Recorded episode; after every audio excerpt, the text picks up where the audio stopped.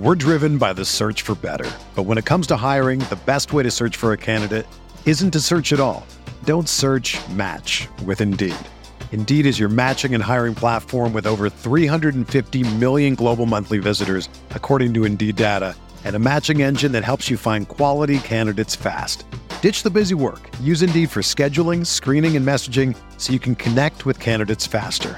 Leveraging over 140 million qualifications and preferences every day, Indeed's matching engine is constantly learning from your preferences. So the more you use Indeed, the better it gets.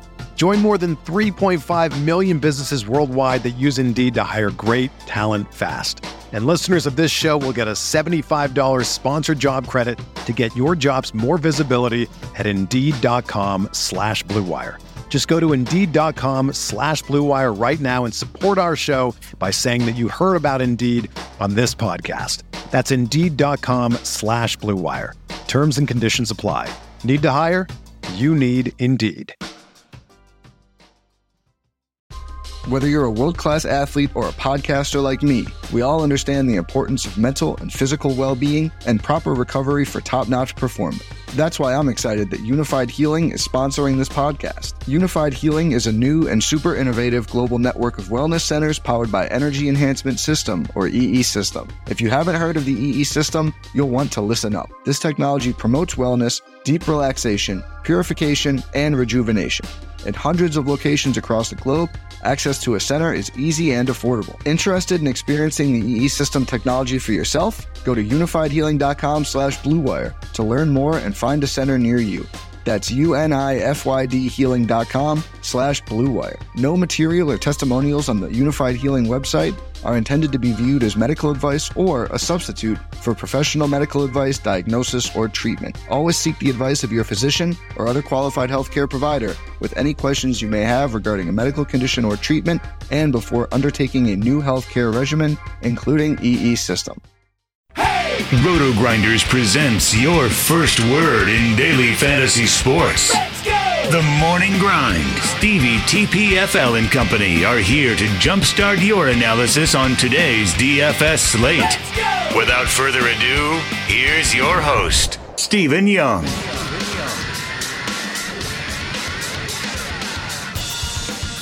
Hey everyone, welcome to the Roto Grinders Morning Grind podcast. I'm your host, Stevie TPFL. It's Wednesday. It is December 12th. It's 2018, and we have 11 basketball games to talk about here on today's slate. It would have been better if they made it a 12-game slate because then it would have been 12-12 with 12 games, but we're not getting the triple 12s here. I'm joined by my buddy. It's been a while. Bobby Fye, how are you doing, my friend? Yeah, I can't believe they missed it, too, with all the creative, tournament entries and everything. Not only did they miss the schedule, I feel like they could have made it, something like that, at least with the numbers. But anyway, I'm good, man. Things have been great this basketball season for me overall, and I'm really excited about this monster slate. We were talking pre-show for a minute. I was saying with the late subs, not especially, but only on DraftKings, you have to be willing to commit your night to it almost if you want to really have a chance if you're playing multiple lineups. And it's tricky. It's late subs are what it's all about on DraftKings anyway, but it's just been crazy these last few days. You were mentioning it was March, and it is. But I think there's a lot you can gain some edge in this, and I'm ready to do it again tomorrow or today. Yeah, everybody knows we record the night before. It's okay. Realistically, looking at this slate and knowing what I have going on, and this is what I've been doing for the last week and a half. When I get this, and I know I'm going to be busy on a slate where I know, we look at it, there's a bunch of injury news that we're waiting on. We have a lot, but we're still waiting on some. And a lot of it's probably going to come out after lock. So, on nights like this, it's a fantasy draft, FanDuel type of night for me. And I'll play what I think is right, and, I'll call it a day. So, but anyway, if you guys haven't checked out our sponsor, and I wasn't just saying that because they're a sponsor of the podcast, I do think that some slates for somebody like me who has a family, it's better to play on a site that doesn't have late swap. Bobby, you could take advantage of the edge of late swap where if I was playing on DraftKings, you'd be taking advantage of like me not being able to, you know, edit my team. So or on Yahoo, we should mention, by the way, and there's a lot of value to be gained on Yahoo. So I just wanted to throw that out there as well. But yeah, there's with late swaps. But I have a daughter, you know, but she's older now, so it's a little bit different. And I find there's certain nights I carve out that are more that way, and certain nights I'm more into FanDuel and Fantasy Draft because it's just been all about late swaps lately. But you can even gain edge in that, and just in the idea, like on Fantasy Draft and FanDuel, of just trying to play the angle of believing something's going to happen. If you believed Kawhi wasn't going to play tonight, that was good. That was obviously a good angle to take. Anyway, we'll get into it as this giant slate goes on. Yeah, the whole Kawhi thing, hopefully it's going to work out for me. It's off to a good start so far, so we'll see what happens. But if you guys haven't checked out our sponsor, make sure you head over there, check them out. It's FantasyDraft.com. They have a bunch of stuff going on for NBA. They got their last week to qualify for the Fantasy Draft Championship. It's a $7.77 buy-in. So if you haven't already qualified and you're like me and you want a seat and you've wasted or put a lot of money into trying to qualify, one more chance to qualify this weekend. So make sure you check them out. We do have a really big slate, so we're going to jump right in. 11 games here. We start at Cleveland, where New York is visiting. It's a 215 total. Knicks are favored by 2 in this game. Trey Burke is out. Trazier is out. Kevin Love is out. Tristan Thompson is out. David Nwaba is questionable. Let's start with the New York side of things. Burke and Trazier out. Is definitely going to free up some minutes. It's a really solid matchup with Cleveland. Moutier's price has risen. He had a few good games there, and then he had a couple duds. What's your thoughts here on the Knicks? I think this is the wrong slate to get too heavily invested in this game. On this side of the ball, I feel like I can make an argument for everybody, but I just feel like we're going to get into more plays as we go on. And the Knicks are still going to play 10 guys. So while one of these guys might, go off for a big game, and I would take a shot with guys like Vonleh or Moutier normally, or even Cantor, but even Hardaway. I just don't think this is the right slate to really go for it. Obviously, not Knox and Dotson can get hot. It's just there's a lot of potential whatevers, but it's just not the right slate in my opinion. The other guy, if you're mass multi-entering today, if you're playing a single lineup, I agree with you 100%. It's probably just not the slate. If you're mass multi-entering today, I think you take a shot on Cantor. They don't really have anybody to match up with Cantor in Cleveland with Tristan Thompson out. If Cantor plays 30 minutes, which is always the big if Cantor plays 26 minutes in this game, he has 40-point upside, probably even higher than that. So, if I'm mass multi-entering today, which I'm not, I would definitely give Cantor a look. And then I agree. I don't see myself. If Moutier was 4,500 instead of 5,500, I'd have a lot more interest. But we do have, injury news already where we have some really solid value today. So, we're not going to be in, desperate need of value. And some of the value comes from the other side of this game. Yeah, that's for sure. And that actually makes me more interested in it. But I do think that it just all feels like a little bit of a reach to me on this particular slate. All right, so let's talk Cleveland, because obviously with Tristan Thompson out, that frees up about 30 minutes a night already. Kevin Love out. They traded away Decker. What are you focusing on here on the Cleveland side? This is a weird situation here. It's okay. So obviously I think this is finally we can feel good about playing Larry Nance, even at 5,700. We have no Tristan Thompson. That really killed all of his rebound equity, and a lot of any usage down low. It clogged the lane up. It slowed the game down. I just feel like we should be able to get more out of him. Everybody is way too cheap, which does kind of make it an interesting – it's a very early game stack, and there's a lot of good games, but you can do this really cheap and play for all the guys you want.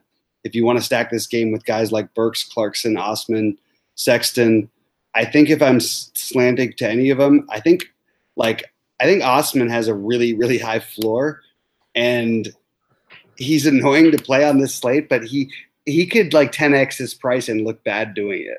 It's just he's 4,300. You know what I mean? And the Knicks, I don't know what the pace of this game is going to look like. To be honest with you, I think it's going to be slow.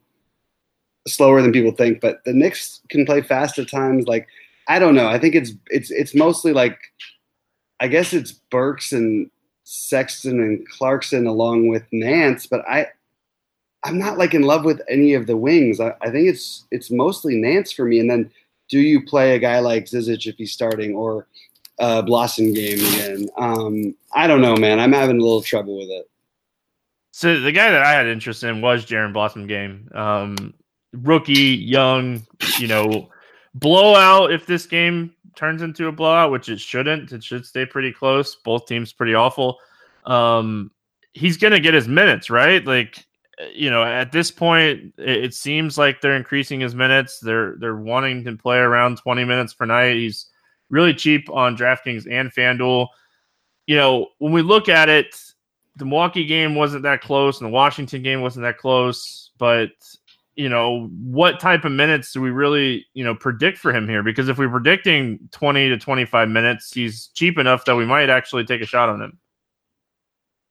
Yeah, I think he's worth taking a shot on. I just think we're gonna get into other spots like that. I don't know. It's interesting. There should be a lot of minutes out there. I mean, we have to see if Nwaba plays also, which makes a difference, and we'll know that beforehand. So if Nwaba plays, I think that can give us an excuse to not do this. Get off of Cleveland. This doesn't feel like a slate where you want to go crazy, but I do think like it's not going to surprise me if Larry Nance. This sounds crazy, but like he has a ceiling of 50, like higher. Like, I mean, it's there for him. So I don't mind that, and like you said, on the other side, maybe with Cantor, I thought too quickly, but like, I mean, you could do a little mini stack so cheap. It's just, I just feel like it's the wrong slate. Yeah. Like I definitely don't like, if you're playing tournaments and you want to stack this game, I'm not going to talk you off of it. You can run it back with Cantor and Hardaway, play the cheap guys from Cleveland, make it a little 4-man stack, and then you'd be able to fit in studs just about anywhere else you want. So we sound like we're pretty much on the same page here. And that's really it. Let's move on. We got the Bucks and the Pacers. No total in this game because we're waiting on Oladipo news. For the last few weeks, he's been ruled out the night before. The injury report came out, and they're saying that he is questionable tonight. And, he's been practicing more and more, so we'll have to see if he plays, because obviously that makes a huge difference. Let's start with the Bucks. What are we looking at here for Milwaukee? I think this is just like on this slate, this is just you just fade. So I've been doing this a lot more on our shows lately, and like I actually feel like I've got a lot of positive feedback for it. I'm really not. I'll mention other plays that make some sense, and I just don't want to be the guy who recommends 80 players. On this slate, actually, it's easier to do.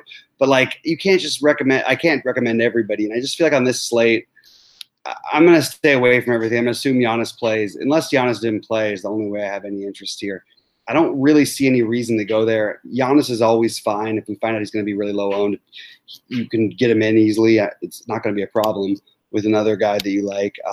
Go ahead, but it's just I just don't find myself that interested. I do think that Chris Middleton's way too cheap and probably exceeds value on this slate. In this game, but I don't know that he'll be. I mean, he's really cheap for him. I might have some interest in him if Giannis plays, but that would probably be my only interest in this entire game.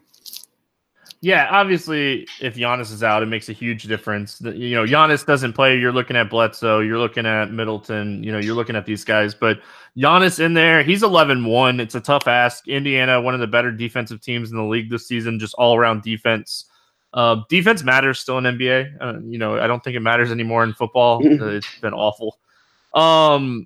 Seattle definitely proved us wrong, though, I guess, Monday night. Chicago also kind of did against the Rams. God, man, that was a pretty big statement right there. Yeah, those two defenses so good. All right, yeah. Sorry.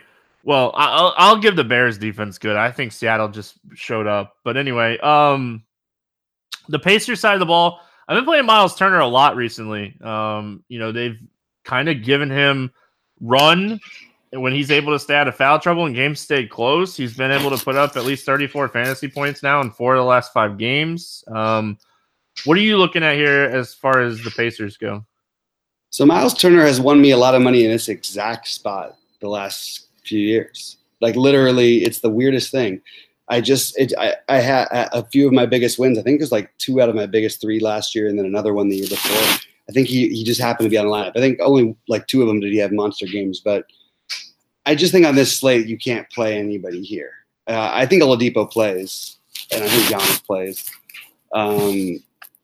Unless that doesn't happen, and I'm just assuming it does. But even if it doesn't, I just don't find myself like really interested in anyone, to be honest with you. Oladipo would be my biggest interest, and I just can't do it on this slate. Yeah, even if Oladipo comes back, you'd think they'd limit his minutes in his first game back, but who knows? I have a little interest in Turner. I don't know if I'm going to end up on Turner, but Turner against Brooke Lopez just sounds so juicy. Like, it just sounds so good. You know, John Henson not there anymore. Like, man, the Brooke Lopez matchup for Miles Turner just sounds so good. But, you know, there's so many good plays. Like you said, this game is probably one of my least favorite games. And I've been saying that about the Bucks a lot lately because they just, you know, they're really solid. You know, they have 3 really good players. You know, obviously they have a superstar with Giannis, but, you know, pricing matters. Don't sleep on Brogdon either. That guy's a really good real-life basketball player. Yeah. So, all right. Moving on, Detroit at Charlotte, 219.5 total. Charlotte's favored by 5.5 in this game. Reggie Bullock is doubtful. Stanley Johnson is questionable.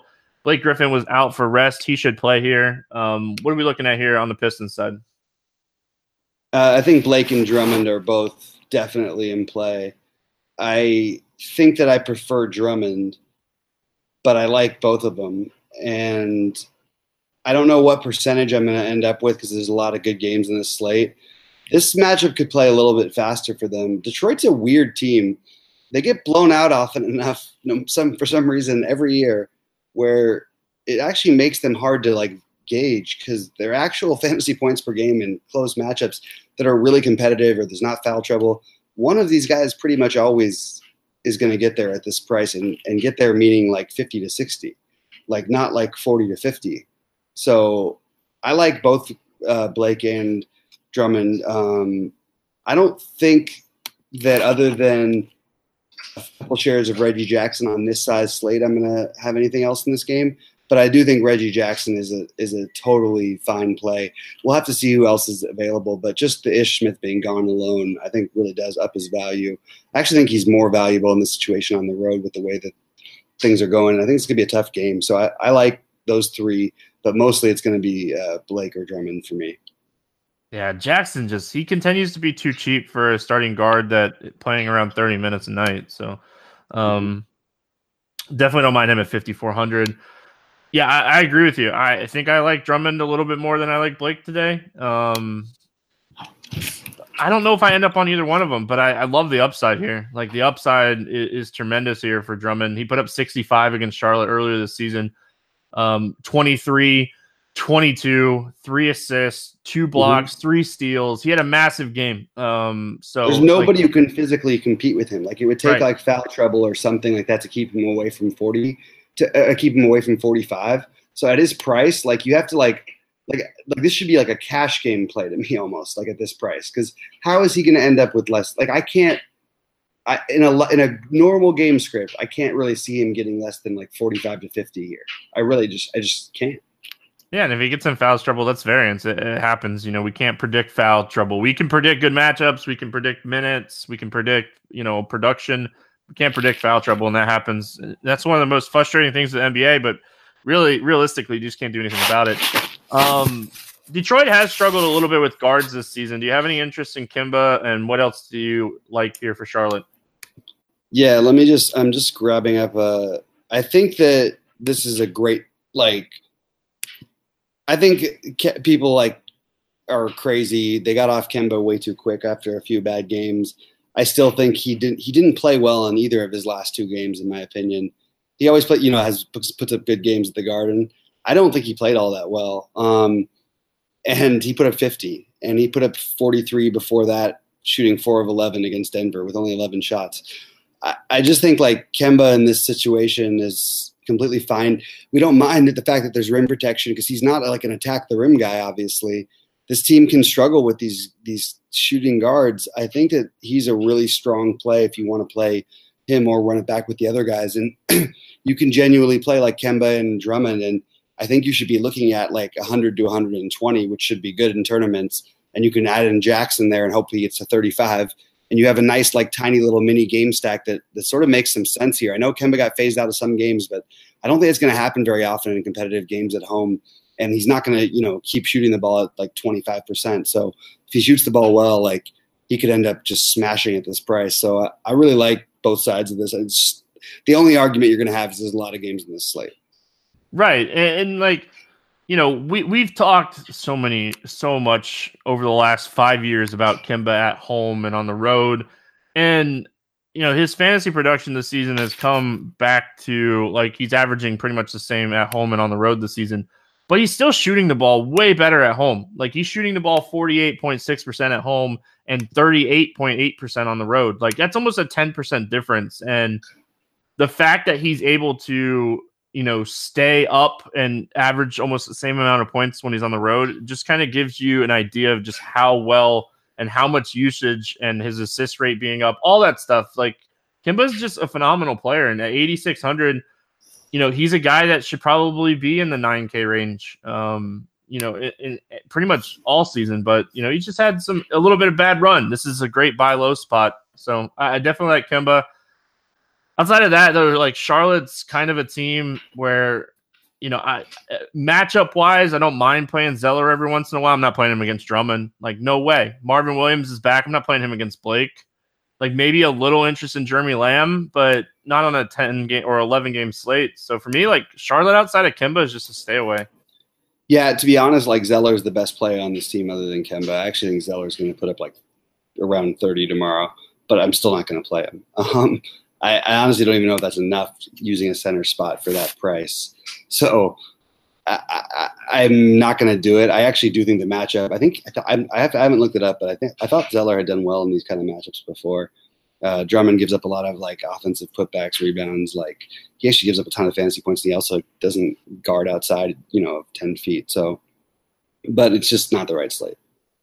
If you want to play Zeller, play him on Fantasy Draft, where you can play up to 5 centers if you really want to. Like, it's just not the right. Yeah, if you're struggling for value, maybe like, Zeller on Fantasy Draft, maybe. But like, I just don't see myself using a center position on FanDuel or DraftKings on Zeller. But, he did put up 28 fantasy points in the first meeting against Detroit. He played 31 minutes in that game. He's 4,400. 28 fantasy points for 4,400 is definitely not a bad thing. No, if it was a smaller slate, the reason I was making that point about him is mostly because this is when I like him, is against big guys when they actually do need his size. Like, that's pretty rare for the way that they play and the way that the current NBA is. But in this matchup, they would actually need his size. So you think the minutes would be upped a little bit. It gives him a chance at that double-double, which gives you a 30 fantasy point, average, basically, if he's going to get a double-double. So I just think he's kind of interesting on a smaller slate, but not this one. All right. Moving on, Boston and Washington. 214 total. Boston favored by 2. Baines is still questionable. Horford is questionable. Gordon Hayward is doubtful. And John Wall is probable. So Boston could be without a couple bigs, possibly. Wall expected back for Washington, which kind of hurts the value that we've been playing with Washington. What are we looking at here on the Boston side of things? So on the Boston side, I just think you just leave this alone on this slate. Like, I guess it depends on who's playing, but like, you really can't play anybody on this slate with where they're priced, except for Marcus Smart, and that would just be like a tournament flyer. That's simply that's it, I think. Yeah, obviously it's going to depend. Like, if Horford and Baines both sit, I definitely don't mind maybe looking at like a Marcus Morris type play. He had a really good game the other night. He had a decent game against Chicago too. Interesting against his brother. I should probably look that one up here, because what have they done against each other? Yeah, a little bit of narrative, and they both should play 30 minutes. The problem is they share a bank account. It doesn't feel like you're getting the best narrative. It doesn't feel like they're going to go at it after each other, and it's kind of a matchup on this giant slate. So I don't think it's worth it, but I'm interested in it. Yeah, and like with Gordon Hayward off, nobody's getting a massive usage bump. Pulled up Court IQ really quick, took Hayward off, and you know nobody gets a massive bump. You know, we do see bumps in this offense when Baines and Horford are off as well. So, you know, obviously if those guys are out, you know, do you go back to the well on Daniel Theis? I mean, he's 4,600. And the answer is probably, like, if they're out, the answer probably is yes. Like, even on this slate, because there is a ceiling there. And it's an incredible matchup. I mean, it's against Washington right now. It's like, it's basically like playing against Brooklyn, except for they play a lot faster than Brooklyn does. I don't know. I don't think I'm going to do it, but I definitely get the argument for it. You're getting a guy who, like, if he had it, you know, the game he had 2 games ago or whatever it was, in his last game, even at 4,600, let's just say, this guy would be the mega chalk on this slate, like if those 2 guys were out. So I don't know. I'm not going to do it, but I just think that it's a stay away on this slate. But if everybody's out, I mean, of course, it might change my mind. Yeah, Boston used interesting rotations against New Orleans. I don't know if you watched that game on Monday. You know, they used Wanamaker and they used some Robert Williams. Like Williams ended up playing like 25. Game, they used some interesting rotations. Like I'm not afraid to take some shots here if Baines and Horford are out. Like you said, it's Washington. But with those interesting rotations, isn't that not worth it on these kind of slates? Like, because they play all those, it sort of actually kills the upside of a lot of these, you know, these guys that killed Theis that night because Williams was playing so well. Like on this kind of slate, to me, that would make me only want to focus on the guys who I know are going to get run if the game's close. Which you know, what do you think about Kyrie? You know, you kind of have to like him, right? Honestly, it really depends on Horford and Baines. Like if we're missing 2 starters, like Hayward we have is doubtful. Horford, if he's out, that's 2 starters done. Like Kyrie's usage with those guys off the floor, I actually have it up in front of me, is 23.6%, but it's only 57 minutes and it's well over fantasy point per minute. So it says, you know, obviously because it's a small sample size, Kyrie's usage goes down 7% with Hayward, Baines, and Horford off the floor. But again, it's only a 57-minute sample size. Yeah. Yeah, man, that's tough. It's a great matchup. Like we want to pick on Washington. Like, and this game could potentially fly under the radar with some of the games that we have coming up later on. So like, I don't know. Robert Williams is interesting if they're going to give him run because he's just so cheap. I mean, you have to know those guys that like everybody's out too, right? Like, I mean, even Kyrie being, this is how crazy it is to me. Like, I think Kyrie being back even hurts him. Like that's how much. I mean. It's just a matter of like every extra body that this team has so many of. And even like they threw in Ogilvy for 1 million minutes the other. Like you just never know what's going to happen. I just don't think on this slate you can really speculate on those guys unless we hear like not only are they all out, like somebody else in addition is out because there are too many guys to play except for the Kyrie idea I think is interesting. Like this is a ceiling type environment, right? On the road you can get a competitive back and forth game and play the other side of it. Like this is the ceiling type of matchup, like for him, especially if those guys are out. So Kyrie is the guy I'm most interested in personally. Yeah. And like, you know, Kyrie being back is certainly going to hurt some Marcus Morris usage, but to note, he had a 27% usage rate the other day against New Orleans. Like he had a really good game. So, you know, that is a really high usage. Now the ultimate scenario, Bobby, would be Horford sits and Baines plays, and then we know exactly what to do. Yeah, and the Morris thing, I don't think I want to get it. I feel like I remember it hurting me in the past. I'll look it up probably later on, but I do think that's – I just am not going to do it here.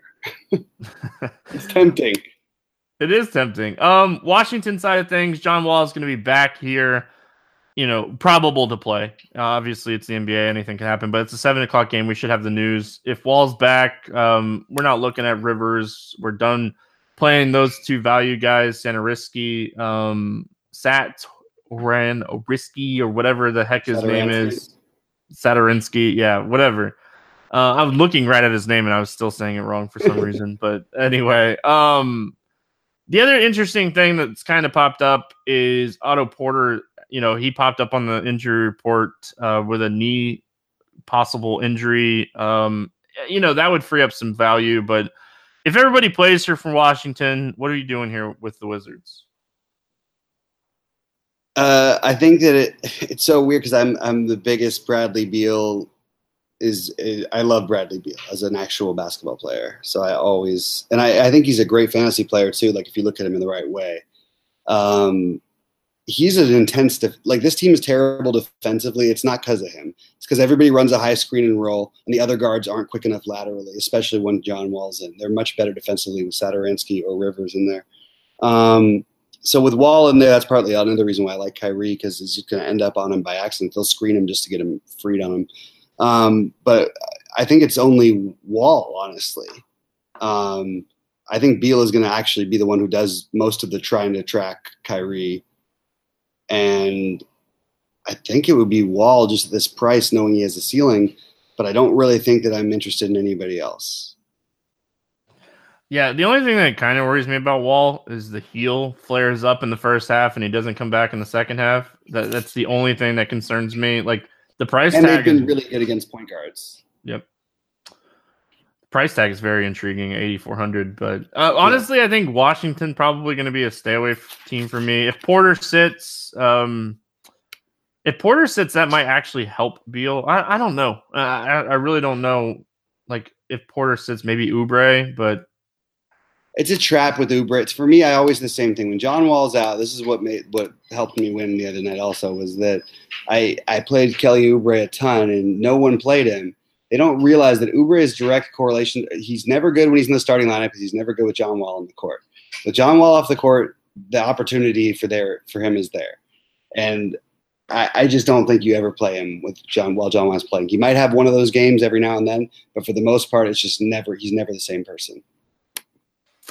Fair enough. Are we done with Washington? Anything else you want to bring up? I think so. No, I think we're good, man.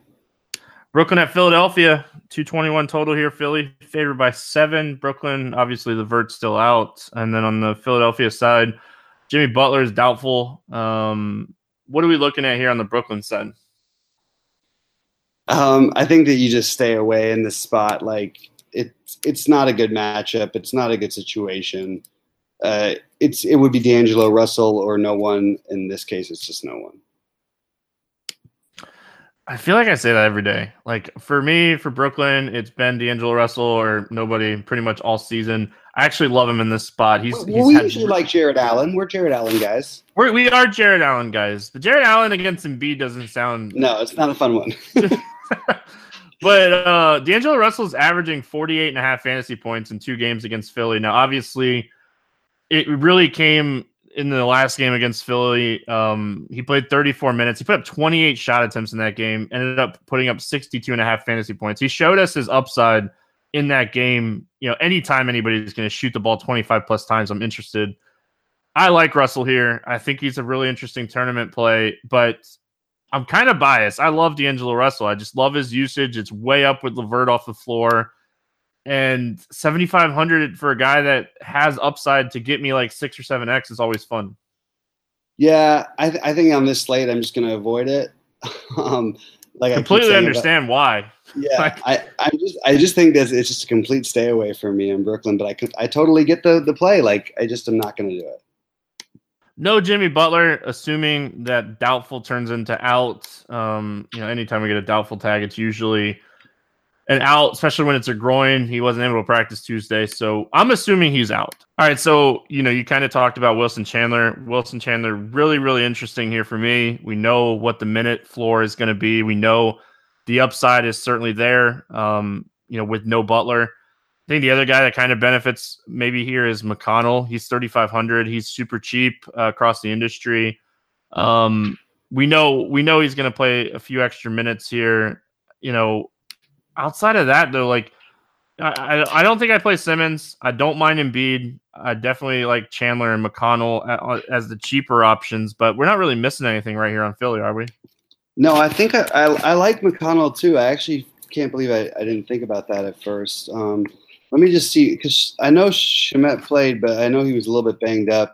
I just want to see how many minutes he played in the last game. He still played 22 minutes. So, yeah, I think McConnell is definitely a good sort of off-the-board value that you can definitely use here. I don't think he's going to be popular either. Like, but he's 3,500. He could 10x this price. Like, he really could. You know, I like 10x. It's always like a ring in my ears. Never going to complain about that. Portland at Memphis. We have a 215.5 total. Memphis favored by 3. Only injury news that we really have here. I didn't hear anything come out of Portland after their game on Tuesday, so I'm guessing everybody's going to be good to go. Yeah. Conley's questionable. That's the big news that we're waiting on here. Obviously, that would definitely dictate a lot on the slate as far as value goes. What are you looking at here on Portland? Nothing. The only play for me would be like, no, I'm not going to play anybody on. There's nobody. You could say it. It's fine. There's nobody on Portland on a back-to-back going into Memphis that we like. It's perfectly okay. Yeah. Yeah, I just was trying to make sure. But, yeah, it's – I like the pricing of some of the guys, but I just don't like the matchup. So, I'm done. Yeah. Right, yeah. You know, they tough loss against Houston on Tuesday and then, you know, go into Memphis. Like, what a back-to-back for Portland. On the Memphis side, if Conley plays, I really have no interest. Like, Marc Gasol's minutes have kind of taken a little bit of a downgrade with the signing of Joakim Noah. I just if Conley sits, I'll play Kyle Anderson. But that's about it. Yeah, I think that you can probably play Kyle Anderson anyway. I think that he's like safe. And there's upside. Like, I think there's nothing wrong with playing Kyle Anderson here. So, yeah, go ahead and feel free to use Kyle Anderson in all formats. And other than that, I don't really have interest in anybody. I don't really care whether Conley plays or not. I mean, if he doesn't play, Anderson's going to be popular. But I'll play Anderson anyway. So I think that the only difference it really makes is, like, obviously you can play Sheldon Mack then. Yeah, Mack would be the value. But honestly, I think Conley plays. He's been questionable for, like, a month. I still don't mind Anderson, though. I think it's a good matchup. These guys have been really struggling against wings. Yeah, he's cheap, and Anderson's a guy that can handle the ball, so I definitely don't mind. I mean, he just put up 57. He's 4,200. Like, we should know, hey, there's at least some sort of ceiling there, you know. Hey, Bobby, I think that's better than 10X. Yeah, that is. Forget these 10X guys. That was fun on Friday outside of the Golden State-Milwaukee game. Ugh. Still tilted. Oh, don't even get me started. I just needed a regular game out of Steph and Giannis to win the big one, and that bothered me. Yeah, I had played Kyle Anderson on every lineup that I built. So yeah. OKC in New Orleans, 232 total. OKC favored by 2. Peyton is out. Mirotic is out, and Etuan Moore is questionable. Let's start with the Thunder side of things. Like, is this a spot that we try to pay up for Westbrook? So Westbrook and like AD, they're probably of the basketball players, they're probably each other's best basketball playing friends in the NBA. I don't know how you want to take this narrative. Like, Westbrook was the one who AD credited last year when they said, since I think it was the All-Star breakup last year, they said, you know, you've been the best player in the NBA, and it was over some stretch of games and by this measure and all this. He said, what happened? He said, I talked to Russ, and he said, just play like me, and that's what I'm doing now. And it's true. It's Anthony Davis and Westbrook is the conversation this game. There's enough value out there. You can play both these guys. I think I'm going to avoid it. Like, for the most, I'll have some shares of especially Westbrook, but I'm not, like, extremely excited about it, to be honest with you. Like, the price is right. There's value out there. I actually think Paul George is sneaky in a good spot. Westbrook's been more – it's funny because you wouldn't know it necessarily by his numbers, but he's actually been more, like, deferential overall this year and getting other people involved. He had those big 70 games when they're in trouble. If they're in trouble here, again, the same thing's going to happen. A great pace environment for him. I just don't feel like I love it so much. I know I keep saying this about every game on this slate. I'm really in love with one game coming up, but I don't mind a mini stack here with those two, and then even playing Holiday on the other side. But I'm sorry, I shouldn't talk about the other side yet because obviously there's one guy we're definitely going to play. But I don't know. I just for the Westbrook part of it, I like it. I don't know for sure that that's how I'm going to end up building, but definitely he's going to put up 60. Like, I don't know. Maybe I'm overthinking it. Yeah, I don't know what to do because I actually like this spot for Paul George too, and I never say that. Like, I am the guy that talks bad about Paul George every day, but I like this spot a lot for him. It makes a lot of sense. Paul George makes a lot of sense in this matchup. Westbrook makes a lot of sense in this matchup too. I don't really like anything else outside of that. But the guy that kind of is flying under the radar here that could be really sneaky, I don't think I will end up on him, but Dennis Schroeder, if he plays 30 minutes against New Orleans, we know he's going to shoot the ball at least 12 to 15 times. So I think Schroeder's really interesting. His price is kind of, skyrocketed down, and I don't know if it necessarily should have. Like, he's put up at least 29 fantasy points in 4 of the last 5 games, and his price came down every game. And you know what? The one game he didn't was when Paul George went completely nuts and scored 25 in the fourth, and Westbrook went completely nuts and scored 32 between the second and third. So, what was he supposed to do in that game? So, yeah, absolutely. Great call. Dennis Schroeder, definitely a really, really, really strong play. We're playing Julius Randle, right? There's no doubt in my mind. I'm clicking his button right next to his name. No Mirotic. We know he's going to play 35 minutes in a close game. Who are they going to match up against him?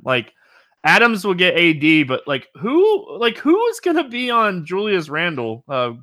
Jerrion Grant. Good luck, buddy. Or Jeremiah Grant. What's funny is that actually when they had this matchup, Adams did a terrific job on him when he was in LA. Obviously, it's different now. We're going to play him. Don't get me wrong. But if you find out that he's going to be 60% owned on this slate, it's big enough where you can pivot other directions. That's all I'm going to say. Obviously, he's a phenomenal play in all formats. If you're playing cash, you shouldn't even play any lineup without him, obviously. I like him. I don't know if I'm going to go anywhere else except for maybe with a little Russ Davis Randall stack maybe, but I doubt it.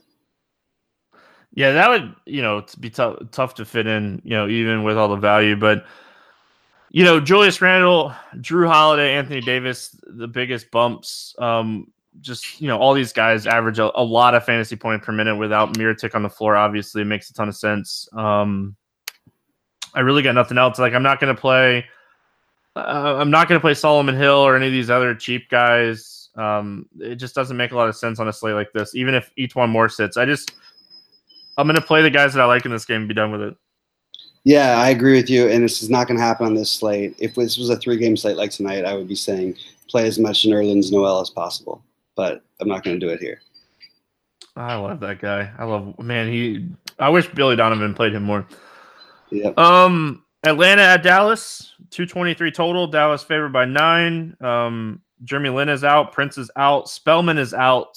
And then on the Dallas side, DSJ is out. But Dirk is questionable. Could play, maybe. Dirk. Let's start with Atlanta. Obviously, with all these guys out, it frees up minutes. But is there anybody that, stands out to you here for Atlanta? I don't mind taking another shot on Bazemore. I think since Prince has been gone, he only had that. No, it's only been the 2 games. So he had 43 and 35, 5,500.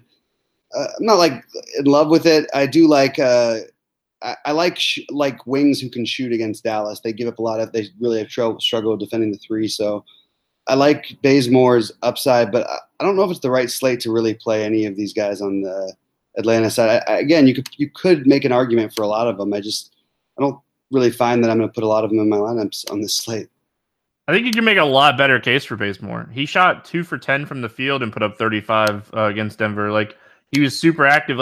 This guy is very, very energetic. And the fact that he's going to play 30 to 35 minutes in this game, 5,500 Bazemore is still. I still don't think he's priced high enough. I agree with you, actually, now that I think about it. He's going to get assists. He's going to go get rebounds. Yeah, I'm with you now. And then, like, you added in, like, you even were like, yeah, they struggle with guards that shoot the ball. Like, ding, ding, ding. Yeah, I guess you're right. Like, it's just about him being hot or whatever. Right. It's super risky. Bazemore can shoot 1 for 15 from the field. That's Kent Bazemore. But, you know, 30 to 35 minutes for Bazemore with no Prince is definitely something that we need to know. And no Lynn either. Like, there's plenty of usage, too. It's worth it to also notice in these games, like, DeAndre Bembry has actually been just as good for his value. And he's not – I mean, he only played 19 minutes for some reason in the last game. He put up 38. But the game before, he struggled kind of in 27 minutes and put up 28, and he's 4,300. I'm not going to play these guys on the slate, but I'm not going to play well, not these guys. I'll play Bazemore. But Bembry is like – I'm just saying it could be interesting along – and again, like, it's just those minutes for Huerter. Like, he's not shooting the ball nearly enough. That's the only thing that's annoying. But 3,600 when you're playing 30-plus minutes every game, 35 minutes against another a team who can't guard any shooters, they're just sort of like an interesting off of some of the other value plays. Yeah, and, like, the interesting thing about Bembry is – he's a bench guy. Jeremy Lin's out. Jeremy Lin was the usage guy off the bench. Like, it makes a ton of sense. Like, Bobby, I talk about this all the time, and I know we've talked about it before, but I love bench guys that have high usage rates. People don't like to play them. I'm willing to take a shot on the guy that's going to play 25 minutes compared to a starter that's going to play 35 minutes where I'm going to get a 10% usage bump off the bench, and nobody's going to be – and he's going to be – a third of the ownership. So I love bench guys. So I like the Bembry call. I think he's really interesting for his price. Still prefer Bazemore, but if I get into the pinch at that price tag, I definitely don't hate it. Dallas side of things, you know, with no DSJ here, I'm going right back to the well on Jalen Brunson. You know, he played really well against Houston. He looked really good against the Magic. The Orlando forgot they even were in Dallas the other night. That game was so awful. But I think Jalen Brunson with no DSJ is very interesting here. Yeah, very scoring independent and still has played extremely well to have put up the scores that, like, I feel like I don't want somebody who plays that well to get those scores. I want him to play, want those to be 35s. But I get it. It's Atlanta. I get, and that part I definitely get.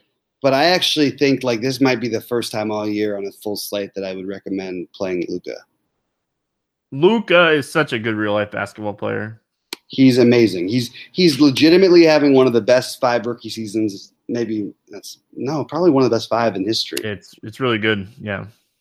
I mean, look at these. The thing that's crazy is in the last game, he played 26 minutes, was 2 for 11 from the field, and he put up 35 fantasy points. And that was because they blew out Orlando, your boys, unfortunately. Oh, they looked awful. He's not had anywhere near his ceiling type of games yet. And I think that game against Orlando was an opportunity for him to. He shot the ball poorly, and they were up by too much for that to actually come to fruition. But even if he kept shooting the ball poorly, like, if that's a normal game that's competitive, he's going to put up 50. I mean, this is an Atlanta team. Like, you know, you've got Smith in the way usually there for him. I'm just saying, like, I wish Barea was out too, but I think that Doncic is an interesting play. No, I completely agree. I like Luka a lot here, and, like, you can make a case for DeAndre Jordan. I don't think I would end up with him here. You can make a case for Wesley Matthews. You can make a case for Harrison Barnes. It's Atlanta. They're really bad defensively. It's going to be a massive pace-up spot for Dallas. This game is in Dallas. I always typically, like, will agree with the home team pace, but Atlanta's going to push the ball. Like, they're not going to play Dallas's pace here. They're going to push the ball. And Luka's averaging 1.1 fantasy points per minute in 290 minutes without DSJ on the floor this season. Like, he has a 26% usage rate. Like, that, those are all really, really solid numbers. So, completely agree with Luka. Outside of that, like I said, you can make arguments for these guys. It's just, it's an 11-game slate. It's tough to, you know, end up with those guys in your lineup. Yeah, it doesn't feel right on this slate maybe because you have to go through every game. But, like, I do still think that Luka has, like, a 50-plus in him in this matchup. Also, they did trade him away, so. That's so true. Oh yeah, that's so true. You don't want me? I'm gonna get my triple double. Like he would have triple doubled against Orlando. Without a doubt. Like man, he made Vooch that pass between Vooch's leg as he was kind of like falling down. Oh, that was so amazing. Dirty. Miami at Utah, 210 total. Utah favored by 7. Whiteside still out. Tyler Johnson probable. Everybody else good to go. We've been playing Bam a lot. I've been playing Bam a lot. I don't know. I'm guessing that you've been on the Bam train as well. Tough matchup here against Utah. Do we continue to play Bam, or is this a game that we're just kind of take off? He was on my lineup that almost won the $9 like last night on FanDuel because nobody played him over there because the price. But I think that it's okay. The problem, what bothers you about Bam when you're sweating a game down the stretch and he doesn't come back into the 2-minute mark in the fourth quarter after leaving while having a monster with 4 minutes to go in the third because Kelly Oga's got it going. It's still a tricky situation to like. I think he's still definitely a strong play, but I think the ceiling is capped a little bit with that Kelly O run. Like unless he really had it going and Kelly was struggling, like. I don't know, man. I don't think I can do it on this slate necessarily. I'll probably have some shares, but I don't know where I'm going to end up here. This is a spot like in the past that like Kelly O gets the run too, because they don't really have anybody that can go out to the 3-point line and guard him. Like this is a spot like Kelly O might actually be an interesting tournament play if you want to take the risk. But honestly, like I've been playing Bam. I think Bam's always a really good play with Whiteside out, but I think I'm gonna take my Bam points I've been getting and kind of walk away in this spot, and hopefully maybe Whiteside's not back for the next game. Yeah, I think I'm with you. Actually, this is a really good spot. I want to say that like Utah's defense is garbage right now. This is one of the worst defensive teams in the NBA at the moment. We got to get rid of what we think about the past until they figure it out because they haven't. I want to attack it. I just don't think anybody's like at the right price or in the right spot exactly to. I guess that it's just not the right slate for taking a shot with these Rubio guys. I'm just not going to do it. But I want to like have interest in this game. And I honestly, the one guy who I'm probably going to end up playing is going to be Winslow, just because I think what we're seeing is real with him. And I know Dragic has been gone and coming back at certain points. With Whiteside or Dragic, and when they're both out, it's great. I thought James Johnson was going to cut into it. It kind of did for a few games when they were figuring it out, but he's just killing it right now. We've got to play this guy, right? Yeah. Right, I don't disagree. Like 10x his price 3 games in a row. I know. The only thing that concerns me about Miami here, like, I'm not a huge Vegas guy, but I respect like when we have an implied team total of 101.5 and their season average is 108.1. That's a 6.6 decrease. Like, I usually like to be where they're at or above where they're at. Those are the teams that I usually like to target, and like. Dallas is a 5.9. Like, they get the biggest bump from implied total today, like, on their season average. And, like, for me, it's just, like, the Heat. The Heat worry me here. I agree with you. Utah's defense, not as good as – it's not Utah Jazz for the last few years. It's Utah Jazz 2018. But I'm a little concerned because not only that, but, like, everybody's starting to get healthy for Miami, too. Except for Whiteside. And since Whiteside's been out, they're playing at a fast pace. They played their 3 best games of the year, including a 3-point loss to the Lakers. Those are the 3 best games they've played all year. So maybe we're seeing a different Miami right now. Like, I'm just saying, it's certainly worth speculating on a guy like Winslow at 4,900. I think you can get there's such a high enough upside where I'm going to take that shot. Oh, I don't disagree with you on Winslow. I love the upside at 4,900. But to like the pace, like they've played Orlando, Phoenix, Clippers, Lakers. Those are not necessarily slow-paced teams. Phoenix doesn't play very fast, but yeah, I understand what you're saying. No, you know what I'm saying though. Like, I agree with you. Yeah, but yeah, I like Winslow. I agree with you on Winslow. It's just like everybody else is just. I wouldn't be shocked if Kelly Olynyk has a big game here. Like, this is a type of matchup that I think he could have a big game. Yeah, I think it's the wrong slate for it, but I totally agree with you. And then, like, we go to the other side, like, nothing really, like, stands out to me for Utah. I love playing Rudy Gobert. Nobody likes playing Rudy Gobert. I love playing him, but I don't know if I would end up. He had a really good matchup.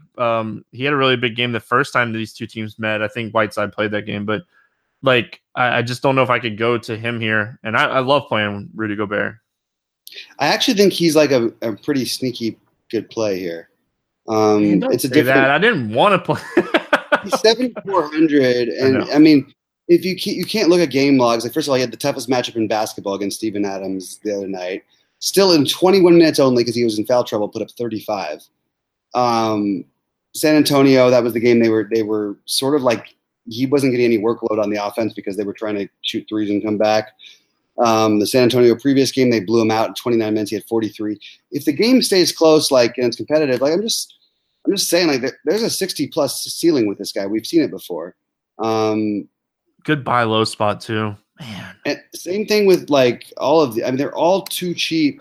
They're playing Miami as if they're, like, Miami of last year defensively, and this is not the same defensive team. So, I mean, they're all in play. Like, I don't know if I'll end up with much of them, but I definitely think that Gobert, Mitchell, and Rubio especially, like, definitely at least deserve a mention.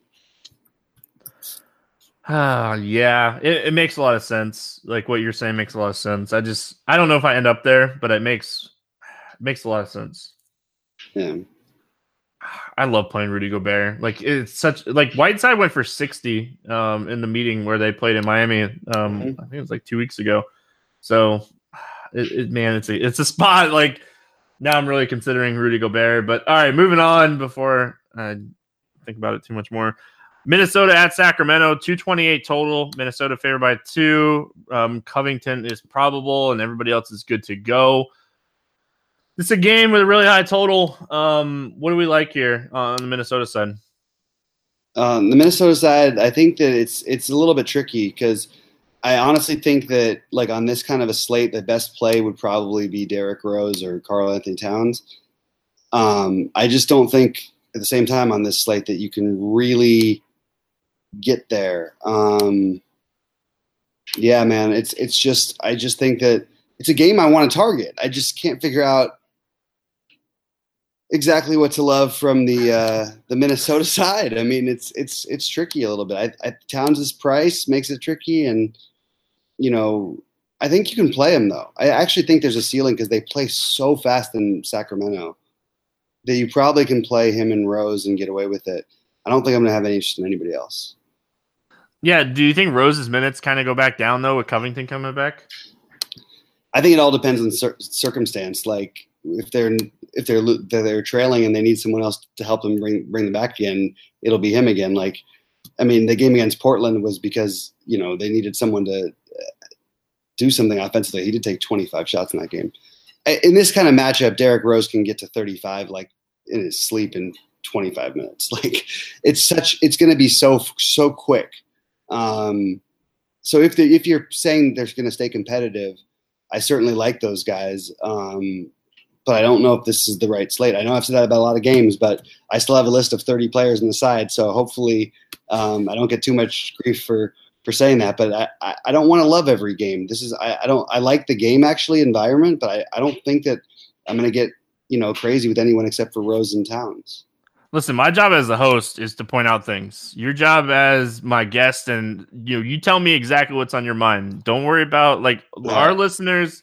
The listeners of the Morning Grind are awesome. Every single one of them. Every single one of them that said I shouldn't play Kyle Lowry today in the comments say they're all awesome. Yes, I'm calling you out, whoever you were. It's just because I want to have fun with you. But, realistically, on the Minnesota side, they get the second biggest bump in pace on the slate. You talked about it. Like, you know, Dallas gets the biggest bump. They get the second biggest bump. And I want to like something, Bobby. I really do. And without paying up for Cat, I just don't love anything. Like, Teague is a little interesting here with this game being so fast. He's a little interesting at 6,100. But, like, he's a guy that, like, has a floor but hasn't shown us many, like, ceiling games. Yeah, I don't think you can play him on this slate. Man, I took Boban out of all my teams today when I decided that I wasn't going to go that route.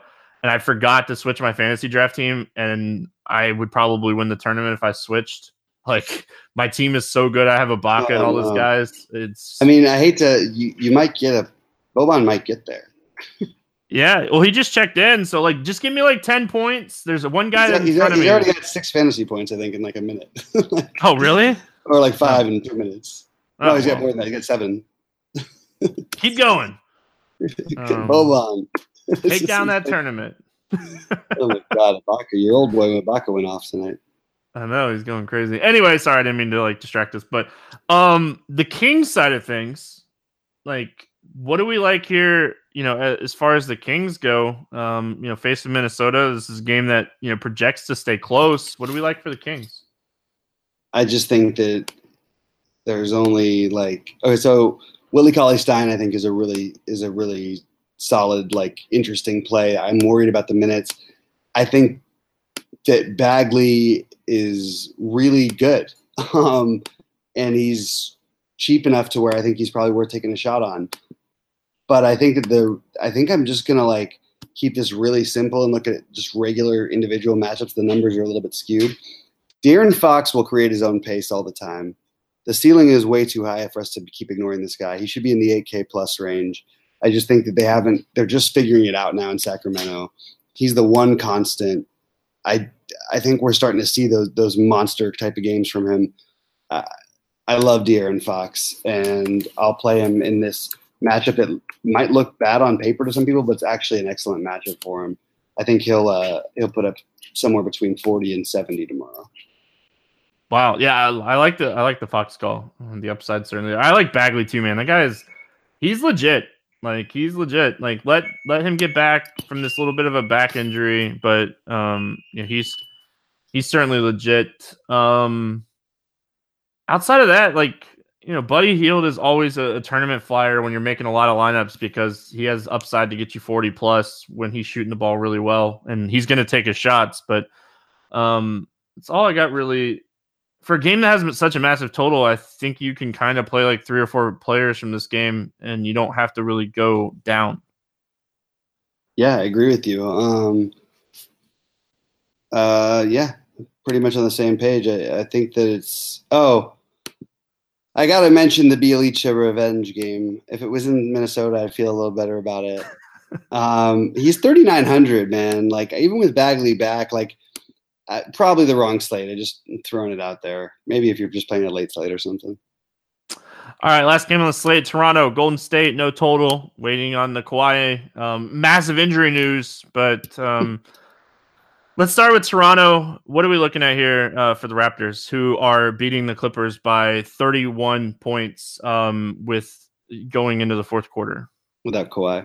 Well, I think the thing we like the most from the Raptors is Kawhi. I love ding, Kawhi. Ding, ding. I love Kawhi in this spot. I actually think I love Lowry. Like, he's not going to play the fourth quarter tonight. But he can't shoot and he can't score anymore. That's what people were telling me today on Twitter. Play either of them. Who cares what happens? Yeah, oh my God, I cannot believe how people are. We live in the most hyper-reactive society. It's ridiculous. But I really have a couple bad games in a row, Bobby. It's bad. Like, you know, obviously a professional that gets paid millions and millions of dollars forgot how to shoot, doesn't want to shoot anymore. I got some really good ones on Twitter today. It was good times. That's pretty ridiculous. I think it's awesome. I love when people like say stuff. Like, it's fun. I don't let anything really bother me. I'm a pretty outgoing and understanding guy. And like, if you have something you want feedback from me, that's fine. But when you think a guy just is going to stop shooting, that's not good. Yeah, I get you. Anyway, sorry. No, I totally get you. I think that it's really just like those two for me mostly. Like, I don't mind. It's the wrong slate for Valanciunas taking a shot where this guy, I have no idea where his minutes are coming from ever. But I don't think I'm going to play Siakam on this slate.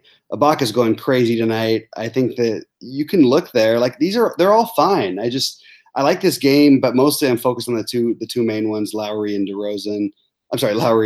Leonard. And that's pretty much my main interest from the Toronto side.